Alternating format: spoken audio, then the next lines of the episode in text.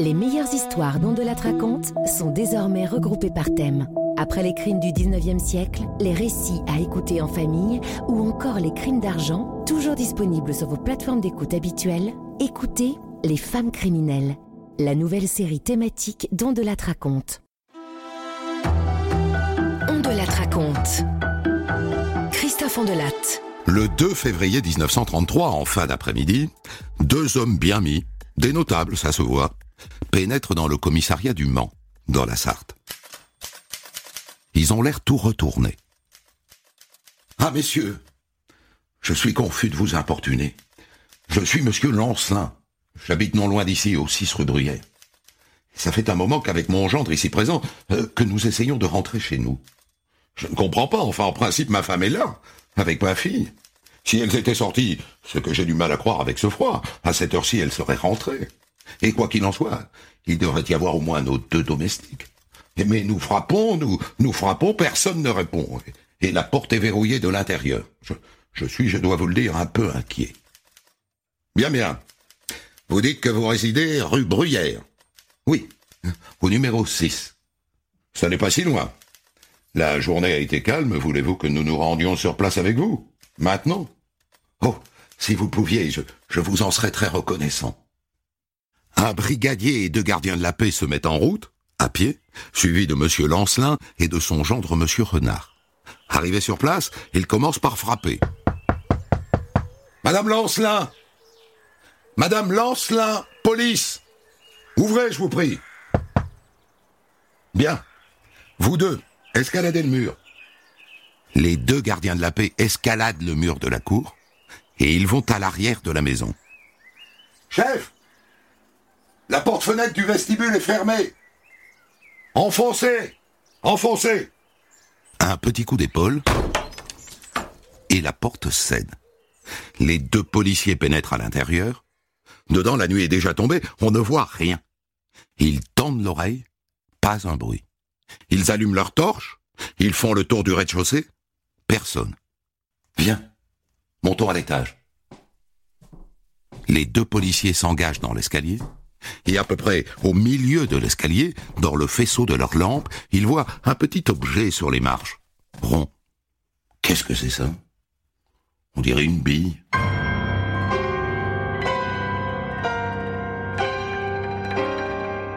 Il se penche, ciel, ça n'est pas une bille, c'est un œil. C'est un œil humain. Alors il monte les dernières marches d'Ardard et sur le palier du premier étage, il tombe sur deux cadavres, deux femmes, gisant sur le sol. Oh mon Dieu Oh quel carnage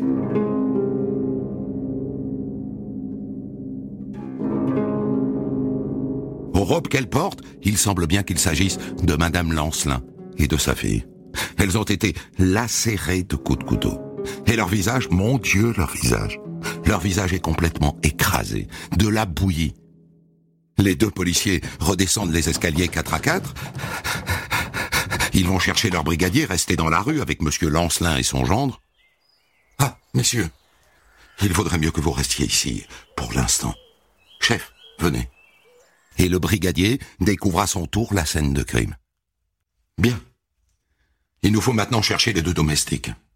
Il a dû leur arriver malheur, elle aussi. Les policiers font le tour du premier étage. Ils fouillent les trois chambres une par une. Personne. Ils montent au grenier, rien non plus.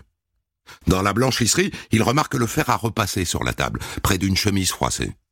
T'as vu? On dirait que le travail a été interrompu. Il ne leur reste plus qu'une pièce à fouiller. La chambre des bonnes. Ils tournent la poignée, fermée, verrouillée de l'intérieur. Police Ouvrez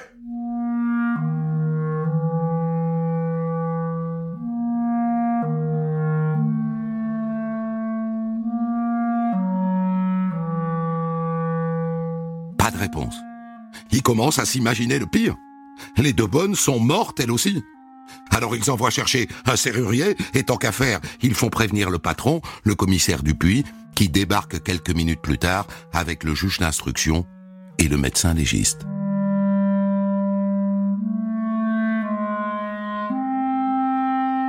Le serrurier déverrouille la porte, Et il voit les deux bonnes, bien vivantes, en peignoir, couchées, côte à côte dans le même lit. Et sur un tabouret près du lit, il y a une bougie et un marteau dégoulinant de sang. On vous attendait. Mais qu'avez-vous fait à vos maîtresses? Nos maîtresses? Elles ont voulu me frapper. Je me suis vengé. C'était nous ou elles. Et j'aime mieux avoir la peau des patronnes que leur laisser la nôtre, non? Comment vous appelez-vous, mademoiselle? Moi, c'est Christine. Christine Papin. Et elle, là, c'est ma sœur, Léa. Habillez-vous. Pendant qu'elle s'habille, le commissaire tente d'établir le contact avec la plus jeune, Léa, qui semble la plus fragile. Il sent qu'elle est sur le point de parler, mais un regard de sa grande sœur et elle se mure dans le silence. Et donc les deux sœurs sont emmenées pour être interrogées.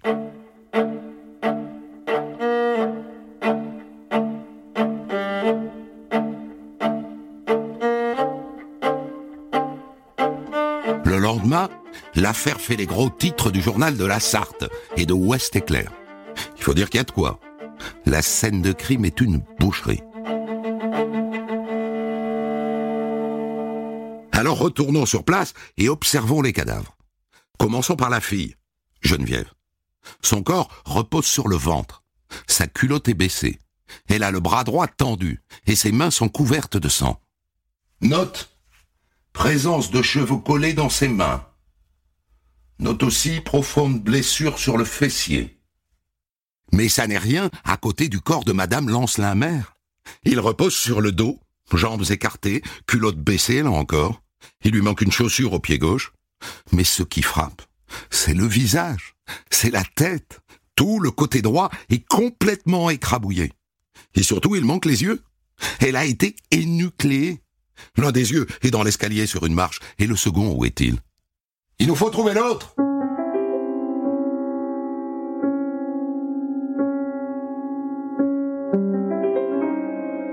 Et il le retrouve sous le corps. Mais c'est pas tout. Quand on ouvre la bouche du cadavre de Madame Lancelin, elle n'a plus une seule dent. On les lui a toutes arrachées, toutes. Il y en a partout autour sur le plancher. Et l'arme du crime alors? Eh bien d'abord il y a ce marteau dégoulinant qu'on a retrouvé dans la chambre des bonnes, et puis ce couteau de cuisine posé contre le corps de Madame Lancelin mère, et puis peut-être ce pot d'étain massif très lourd qui est là posé par terre et qui est couvert de sang.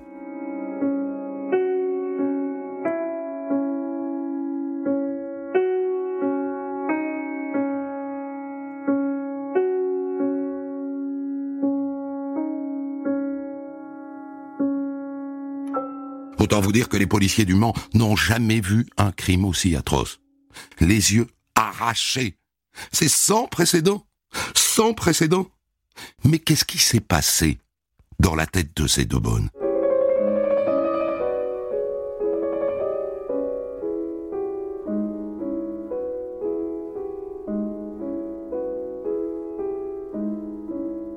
Les deux sœurs Papin ont été emmenées au poste.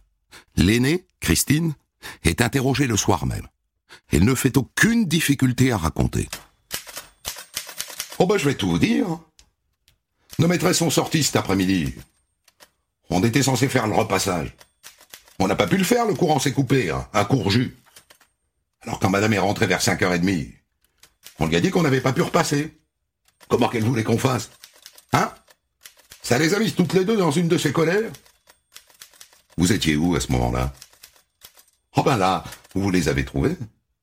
Sur le palier du premier. Et après, donc? Bah après, mademoiselle a voulu me coller une gifle. Quand j'ai vu qu'elle allait se jeter sur moi, bah, j'ai pas attendu, hein. Je lui ai sauté à la figure. Et je lui ai arraché les yeux avec mes mains. Notez qu'elle dit ça sans aucune émotion. Elle dit qu'elle lui a arraché les yeux, comme elle dirait, je suis allé me promener. Et Madame Lancelin mère, alors Comment avez-vous fait? À la mère, c'est ma sœur. Elle lui a arraché les yeux.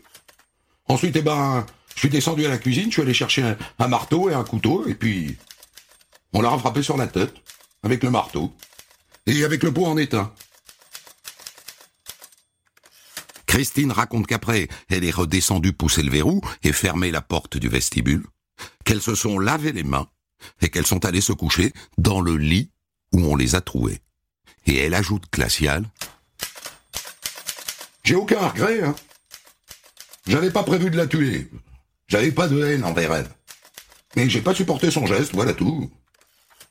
Le geste. De quoi parlez-vous? Eh ben de la gifle. La gifle qu'elle a voulu me donner.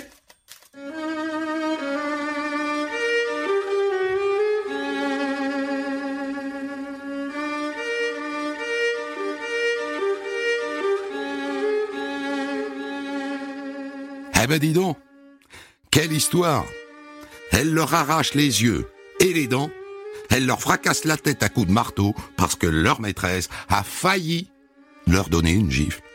Quelle histoire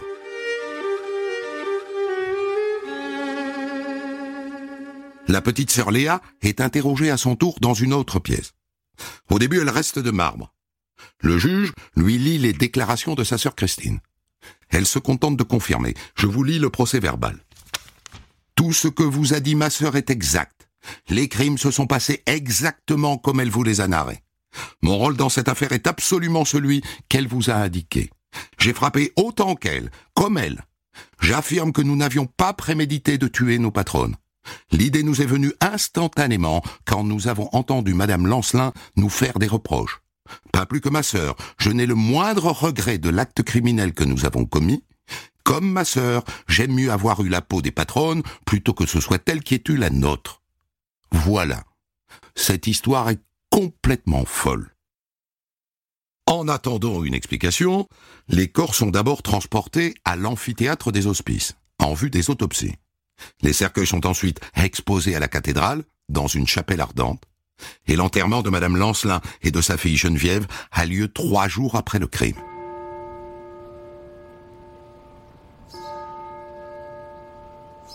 Les deux cercueils traversent le Mans, posés sur deux corbillards.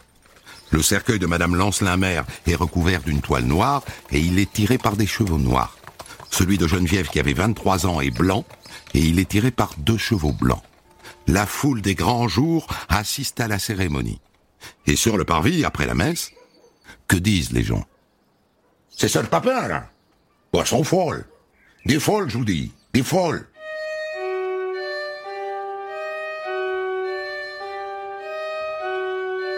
Le juge, justement, a demandé une expertise psychiatrique. Et quand les psychiatres rendent leur rapport, ils sont formels. Les sœurs Papin ne sont pas folles. Elles sont, disent-ils, saines d'esprit. Ils notent que Christine a une intelligence supérieure à celle de sa petite sœur, et que Léa a un caractère plus renfermé, moins expansif que son aîné. Mais surtout, et c'est bien intéressant, les psychiatres écrivent qu'ils sont surpris, je cite, par leur caractère quasi identique. Elles ont, disent-ils, une relation très particulière. Mais particulière comment? Au cas où on aurait mal compris, il précise. Dans cette affection, on ne saurait déceler aucune explication équivoque ni aucun attachement d'ordre sexuel. Ouf. Il semble certain que l'affection de Léa pour Christine est d'un ordre filial. Christine représente pour Léa la sœur aînée, la grande sœur, la remplaçante de la maman. Alors question. Est-ce qu'au titre de cette relation particulière, Christine a pu entraîner Léa dans ce crime monstrueux? Est-ce que Christine, au fond, a un rôle supérieur à celui de sa jeune sœur? Eh bien, selon les psys, non. Aucune des deux ne semble avoir agi sur la suggestion de l'autre.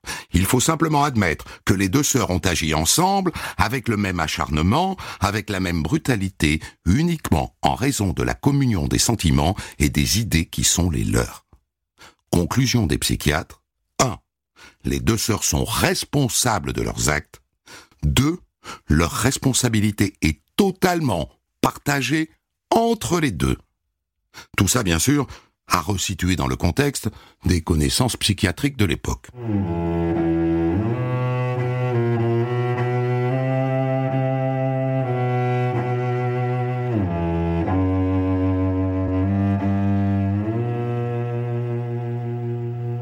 Si les deux sœurs ne sont pas folles, alors qu'est-ce qui peut expliquer? J'ai pas dit excuser, j'ai dit expliquer ce déferlement soudain de violence.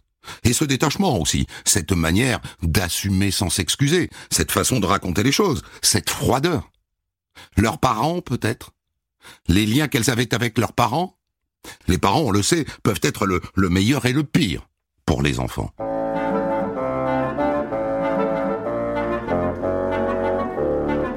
On apprend que le père, Gustave, était porté sur la boisson. En matière de bibine, il avait la consommation d'un petit tracteur. Quant à leur mère, Clémence, comme on dit, elle tenait mieux sur le dos qu'une chef sur les cornes. Vous voyez, elle n'était pas farouche. Quand elle épouse Gustave, tout le monde est au courant. Elle est déjà enceinte. De qui? Ça, on ne l'a jamais su. Est-ce qu'elle le savait elle-même? Ça n'est même pas sûr. Et lui, il fait avec. Et ainsi naît en 1902 Emilia, leur premier enfant. Et d'après ce qu'on dit, la mère continue de batifoler. Alors Gustave décide de s'éloigner du village, il trouve un nouveau travail à la série de mariniers, à 8 km. Et il déménage. Et on raconte que sa femme Clémence apprend la nouvelle et entre dans une colère noire. Elle fait un chantage au suicide. Se tuer plutôt que de partir du village. C'est un coup à divorcer, mais pas de chance. Elle est enceinte de son deuxième enfant. Et avec deux gosses, qui voudrait d'elle? Résignée, elle finit par accepter de s'installer à Marigné, et c'est là que naît sa deuxième fille, Christine, celle qui nous intéresse, l'aînée des deux sœurs meurtrières. Mes deux enfants, elle dit que ça la fatigue, et donc elle décide de confier Christine à sa belle-sœur, Isabelle, la sœur de Gustave, qui habite aussi à Marigné, et qui, dit-on, tient les hommes en horreur, mais qui n'a pas d'enfant. C'est elle qui élève Christine jusqu'à ses cinq ans, comme si c'était sa fille. Et puis à l'automne 1910, les parents la récupèrent et ils vont s'installer en ville, au Mans. Et un an plus tard, naissance de leur troisième enfant, Léa. C'est le moment que choisit la mère pour divorcer, laissant Gustave noyer son chagrin dans l'alcool. Mais une fois divorcée, bah les trois enfants lui pèsent.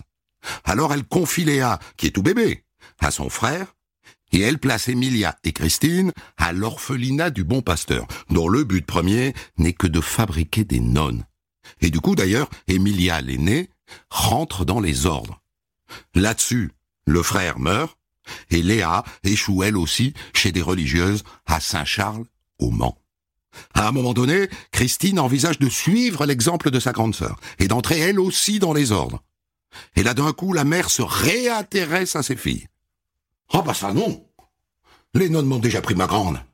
Vous pas me prendre la deuxième Ah ça non. Et donc la mère retire Christine de l'orphelinat et la place comme bonne. Au début, d'après ce que disent ses patronnes de l'époque, ça se passe très bien. Oh mais Christine à l'époque, c'était une gentille fille, hein. sérieuse, travailleuse, très obéissante.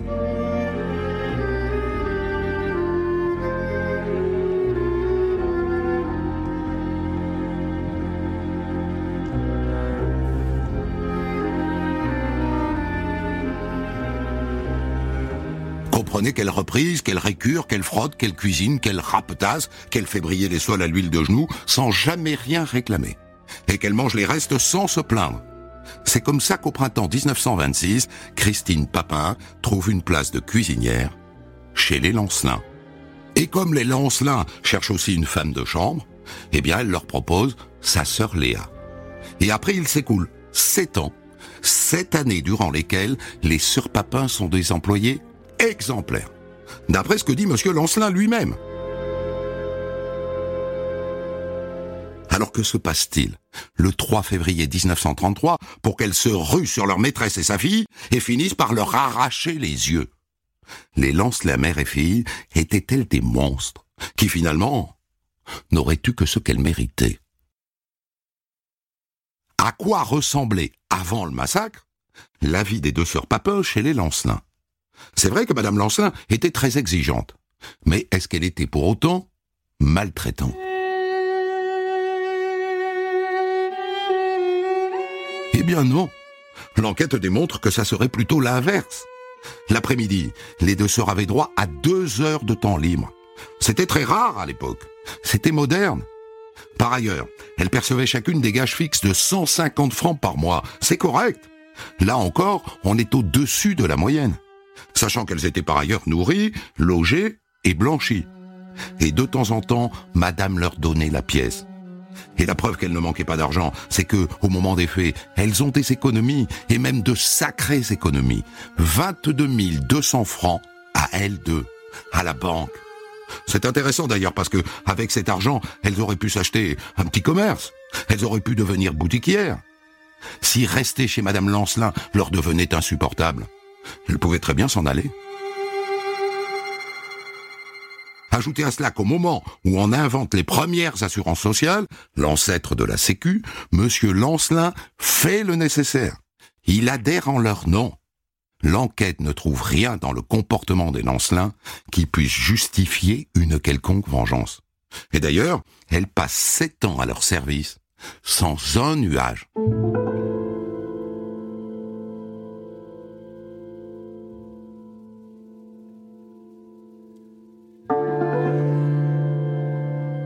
Au final, pour expliquer ce geste, il ne reste que la piste de leur enfance sans amour. Comme souvent, hein, vous trouverez ça chez la plupart des grands criminels, ne pas avoir été aimé, ne pas s'être construit sur un amour maternel solide, puissant, indispensable. Je vous rappelle que toute petite, bébé, la mère Papin confie sa fille Christine à sa belle-sœur, et ensuite elle l'arrache à ce semblant d'amour maternel pour la jeter dans les bras des bonnes sœurs, qui à l'époque n'étaient pas toujours empreintes de charité chrétienne. Et d'ailleurs, au moment du crime, elles ne voyaient plus leur mère. Elles étaient fâchées. Quand elle parlait d'elle, elle disait ⁇ Cette femme !⁇ Christine et Léa Papin ont manqué d'amour maternel. C'est clair. Et une fois de plus, ça n'excuse rien, mais ça explique un peu.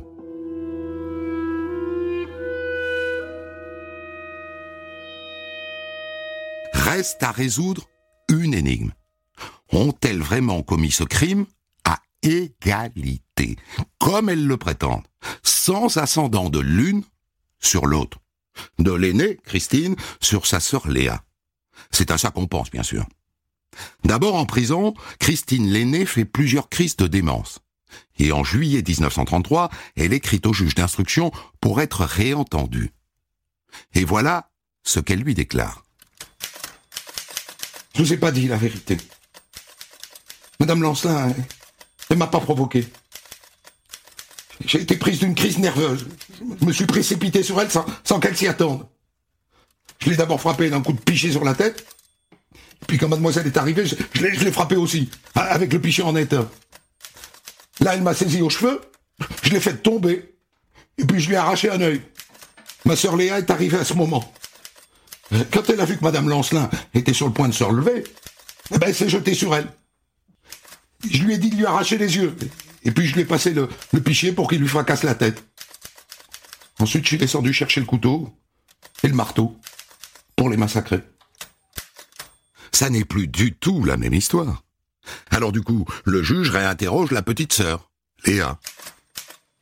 Ma grande sœur, elle était très énervée par le détraquement du fer à repasser est entré dans une fureur. Je n'avais jamais vu comme ça. Ça change tout. Elles ne sont pas à égalité. Et à la veille du procès, le juge fait le distinguo. Christine Papin est renvoyée pour deux meurtres et Léa pour le seul meurtre de Madame Lancelin-Mère.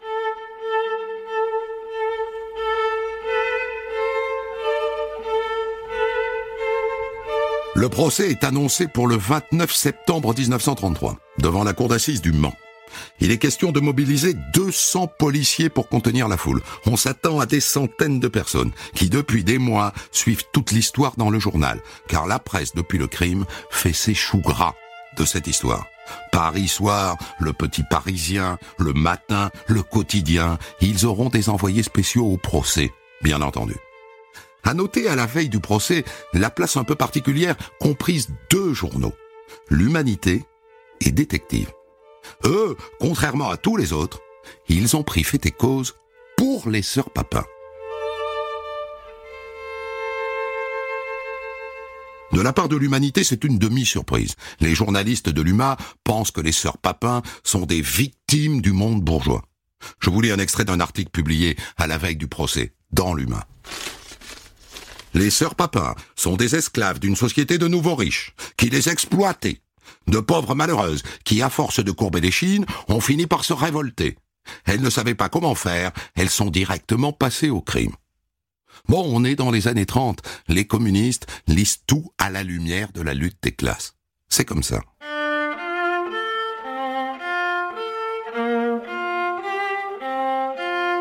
En revanche, la position de détective est beaucoup plus surprenante.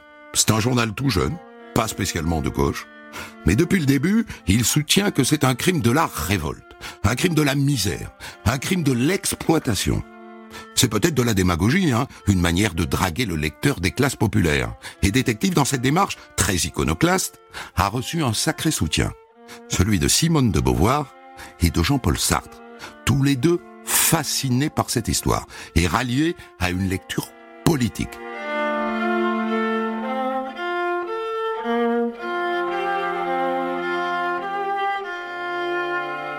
Dans son livre La force de l'âge, Simone de Beauvoir écrit Dès que l'ordre social est évoqué, il faut flairer la mystification, car le mystère troublant de ce crime, d'une indicible cruauté, reste jusqu'à aujourd'hui insondable. Autrement dit, puisqu'on ne peut pas expliquer ce crime, alors c'est une affaire de prolo contre les bourgeois. Quelle époque Quelle époque Allons donc assister au procès maintenant. Les deux sœurs Papin seront jugées en une seule journée, figurez-vous. L'audience commence à une heure et demie de l'après-midi.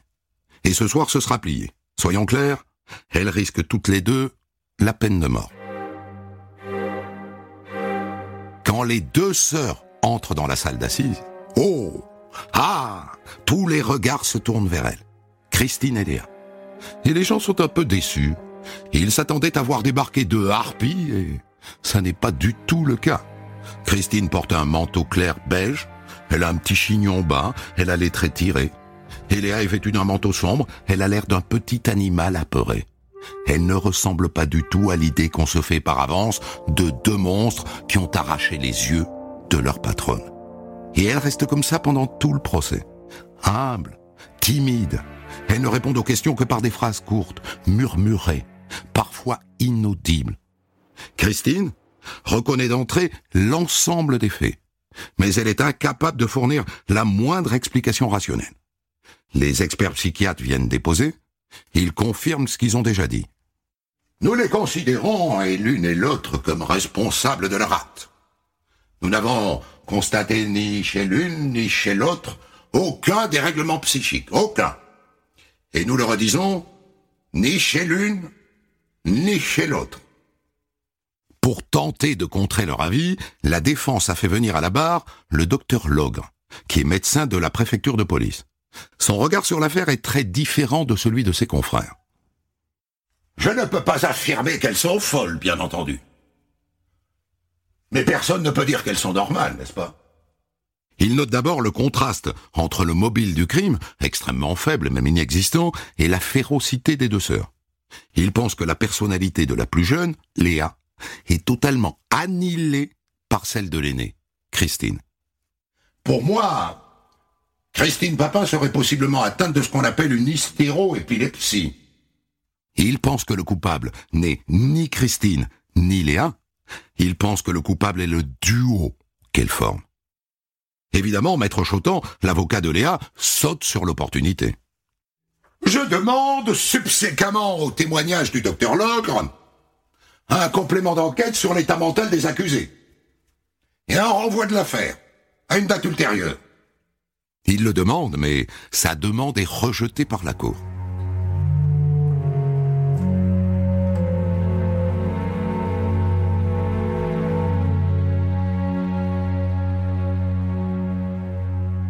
L'avocat de M. Lancelin, partie civile, se lève pour plaider. Je vous demande de vous montrer inexorable de pitié. Elle n'en mérite aucune. Et puisque la haine qu'elles avaient au cœur de leur patronne leur a inspiré dans les crimes qu'elles ont commis des raffinements de torture et de cruauté qu'on ne rencontre que chez les peuples sauvages, puisqu'elles se sont conduites comme des bêtes fauves, il faut les traiter en sauvages. Il faut les traiter en bêtes fauves. Il faut supprimer l'une, puisque la loi vous permet de la supprimer, et il faut mettre l'autre hors d'état de nuire à tout jamais. L'avocat de M. Lancelin vient de réclamer la guillotine pour Christine et la prison à vie pour Léa. La parole est à l'avocat général. Ce ne sont que de monstrueuses arracheuses d'yeux, n'est-ce pas? Je vous adjure d'être impitoyable. Je requiers le maximum de la peine.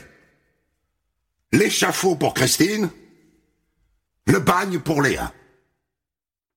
Reste à entendre les avocats de la défense. Maître Brière pour Christine et Maître Chotan pour Léa, qui n'ont tous les deux qu'un seul argument, une seule carte à jouer. L'irresponsabilité pour raison psychiatrique. Elles sont malades. Malades. Leur place est à l'asile. Il n'est pas en prison. Et encore moins, comme vous le suggère l'avocat général, sous la lame d'une guillotine. Elles sont malades. Le président du tribunal se tourne alors vers Christine et Léa. Mademoiselle, levez-vous. Avez-vous quelque chose à ajouter pour votre défense? Silence. Elles n'ont rien à ajouter.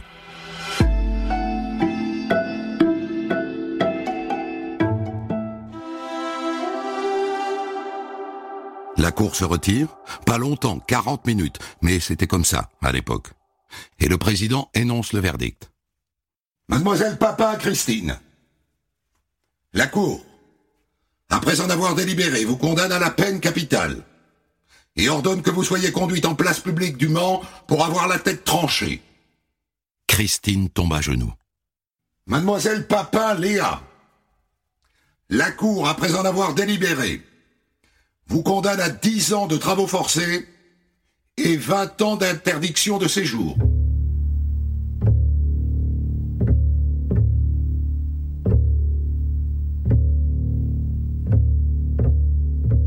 La Cour vient de valider l'idée que Léa était sous l'influence de sa sœur Christine. La séance est levée à une heure et quart du matin.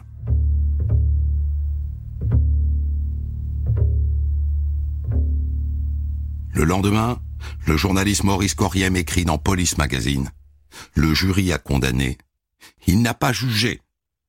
Et maintenant, il faut se préparer à l'exécution de Christine. Christine, qui dans sa cellule, se laisse mourir de faim. Elle est très affaiblie, très amaigrie. Son avocat fait un recours en grâce, et pour vous dire dans quel état elle est, elle refuse de le signer. Et pourtant, ça marche. Il faut dire que le terrain est favorable. Le président de la République, Albert Lebrun, est abolitionniste. Il est opposé à la peine de mort. Et le 22 janvier 1934, il écrit au procureur de la République du Mans, il commue la peine de mort prononcée contre Christine Papin en travaux forcés à perpétuité.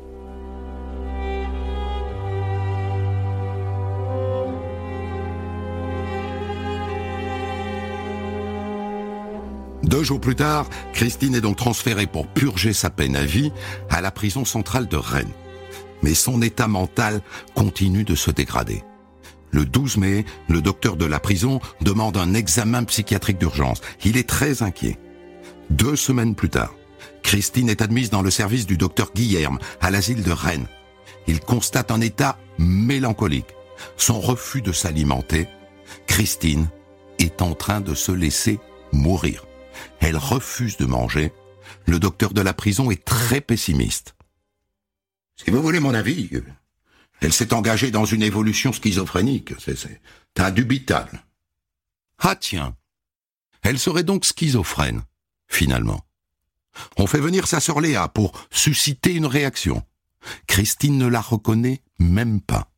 Et finalement, en mai 1937, plus de quatre ans après le carnage, Christine Papin meurt d'une attaque pulmonaire consécutive à son refus de manger.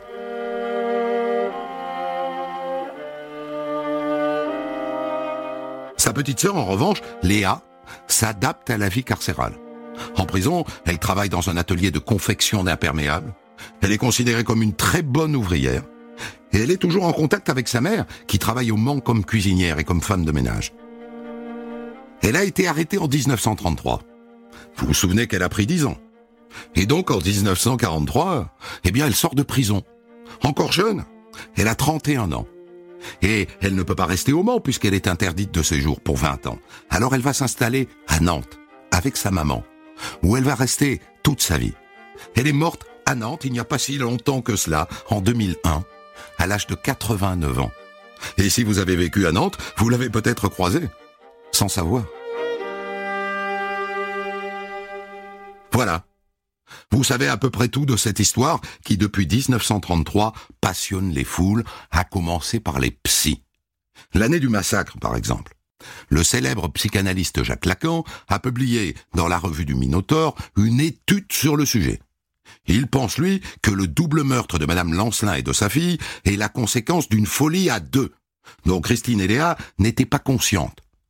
D'autres psychanalystes des années 30 ont envisagé une homosexualité incestueuse entre les deux sœurs. Voilà leur scénario.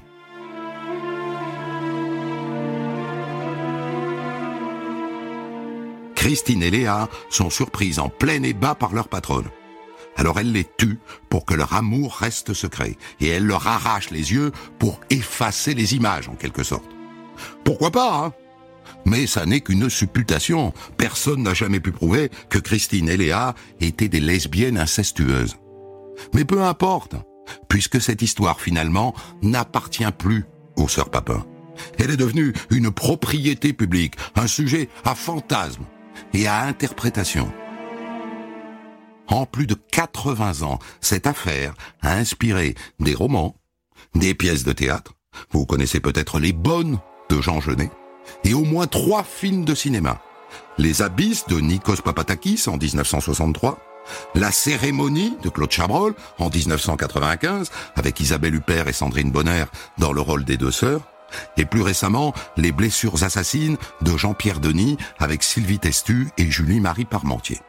Et puis encore récemment, la psychothérapeute Isabelle Bédoué, qui est originaire du Mans, a travaillé dix ans sur le sujet. Et elle a publié un nouvel ouvrage, et elle a trouvé une nouvelle piste concernant le mobile. Elle a découvert que sept mois avant le crime, une affaire assez similaire a eu lieu dans la même région. En juillet 1932, à Rouaudin, pas très loin du Mans, un couple de personnes âgées, Léon et Aimé Batteux, sont retrouvés assassinés. Ils ont été tués par un autre couple, Louis et Juliette Anjubot qui ont été condamnés aux travaux forcés à perpétuité. Isabelle Bédoué pense que ce crime a inspiré les sœurs Papin. Lisez son livre si vous voulez compléter ce récit. Le crime des sœurs Papin, les dessous de l'affaire, aux éditions Imago. Des centaines d'histoires disponibles sur vos plateformes d'écoute et sur europe Découvrez l'histoire du jour dont de la raconte à 14h sur Europe 1 et dès 6h du matin en podcast.